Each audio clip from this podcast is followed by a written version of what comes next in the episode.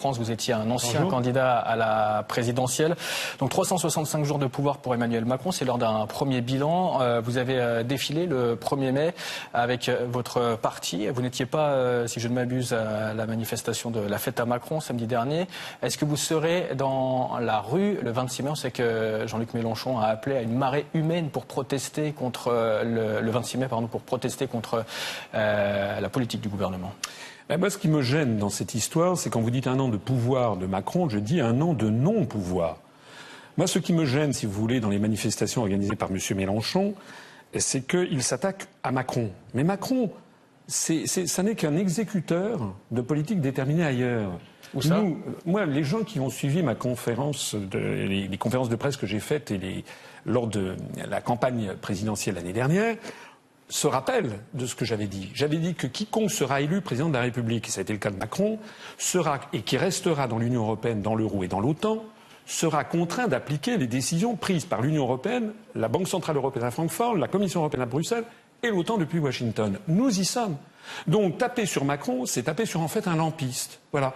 moi, ce que je pense, le bilan de Macron, c'est quoi?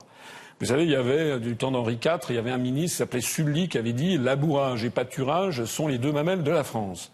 Ben moi, j'aurais tendance à dire paillasson et provocation sont les deux politiques de Macron. Paillasson, pourquoi? Parce que vis-à-vis des puissants, M. Macron est un paillasson.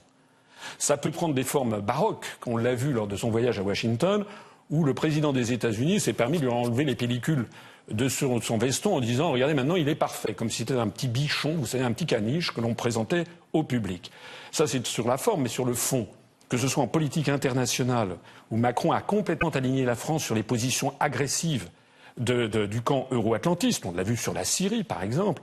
que ce soit dernier, les frappes euh, en Syrie. Et d'ailleurs, on, est, euh, on en a des preuves d'ailleurs sur la Ghouta. Où est-ce qu'on en est A-t-on la liste même des personnes qui ont été prétendument tuées lors de cette attaque? On n'a rien. Les hein experts de l'OIAC sont toujours sur place. Oui, mais on n'a rien.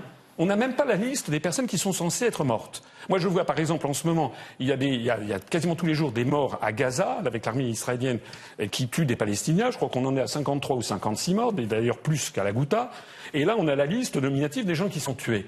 Moi, je sais, à, la Ghouta, on ne sait pas. En tout cas, ça, c'est presque un détail. Ça veut dire que M. Macron se soumet, est le paillasson des intérêts euro-atlantistes et de l'OTAN. Il est également le paillasson des intérêts, par exemple, pourquoi est-ce qu'il supprime l'exit tax? Parce que des banquiers d'affaires le lui ont demandé.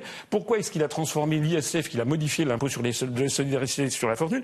C'est parce qu'il applique les décisions prises, les orientations fixées par les grandes orientations des politiques économiques venues de, Bruxelles. Justement, comment est-ce que, vous envisagez les prochaines années, justement, compte tenu euh, de ce qui se passe actuellement? C'est très simple. Ces jours-ci sort, comme chaque année, les grandes orientations des politiques économiques de la Commission européenne. Donc il va falloir tout simplement les regarder.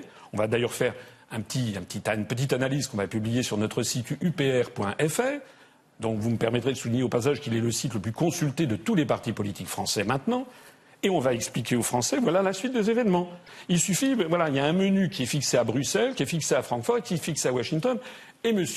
Macron est de paillasson, il est là pour appliquer le menu. Alors comme c'est assez fatigant en définitive de n'être qu'une courroie de transmission, eh ben, il fait des voyages. Voilà, vous avez vu, on vous avait annoncé 43 voyages à l'étranger, ça fait quasiment un par semaine. Il va un petit peu partout. Voilà, il va se trop à l'étranger n'est pas suffisamment en France, selon Je pense. Et là, c'est le deuxième aspect des choses, c'est le caractère provocation. Il a trouvé le moyen. Écoutez bien, il a trouvé le moyen le jour du 1er mai, fête du travail, alors qu'on savait qu'il y avait des manifestations. Il a trouvé le moyen d'être en Australie et d'annoncer, à la surprise générale même de Bercy, qu'il avait décidé de supprimer l'exit tax, qui était cette taxe qui avait été créée du temps de Nicolas Sarkozy pour empêcher justement que des grandes fortunes françaises aillent s'installer dans des pays étrangers. Il a annoncé ça le jour même du 1er mai, et il l'a annoncé au magazine américain Forbes, qui est le magazine justement des gens les plus fortunés du monde. Si ça, c'est pas de la provocation, c'est quoi? Et la provocation, on la trouve dans de nombreux domaines. Lorsqu'il est allé, par exemple, euh, en matière internationale, lorsqu'il est allé euh, euh, en, Afrique. Vous vous rappelez, au Burkina Faso, avec le président Roch Kaboré, il s'est permis d'humilier publiquement le président du Burkina Faso. Il lui a dit bah, tiens, qu'il était allé réparer la climatisation. Donc, M. Macron, là, il, a fait au président du Burkina Faso ce que le président Trump lui a fait quelques semaines plus tard à Washington. M. Macron, il est faible avec les puissants et il est impitoyable avec les petites gens. Voilà ce que c'est que M. Macron.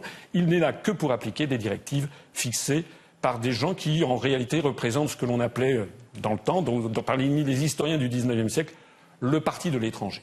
En deux mots, simplement, comment est-ce que vous euh, résumeriez euh, l'action gouvernementale et ce qui a changé? Écoutez, vous avez vu, il y a 55% des Français qui jugent négative l'action de Macron.